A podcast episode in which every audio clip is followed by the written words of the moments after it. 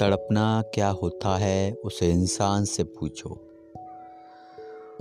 उसके पास सब कुछ है, लेकिन वो नहीं, जिसकी वह ख्वाहिश रखता है।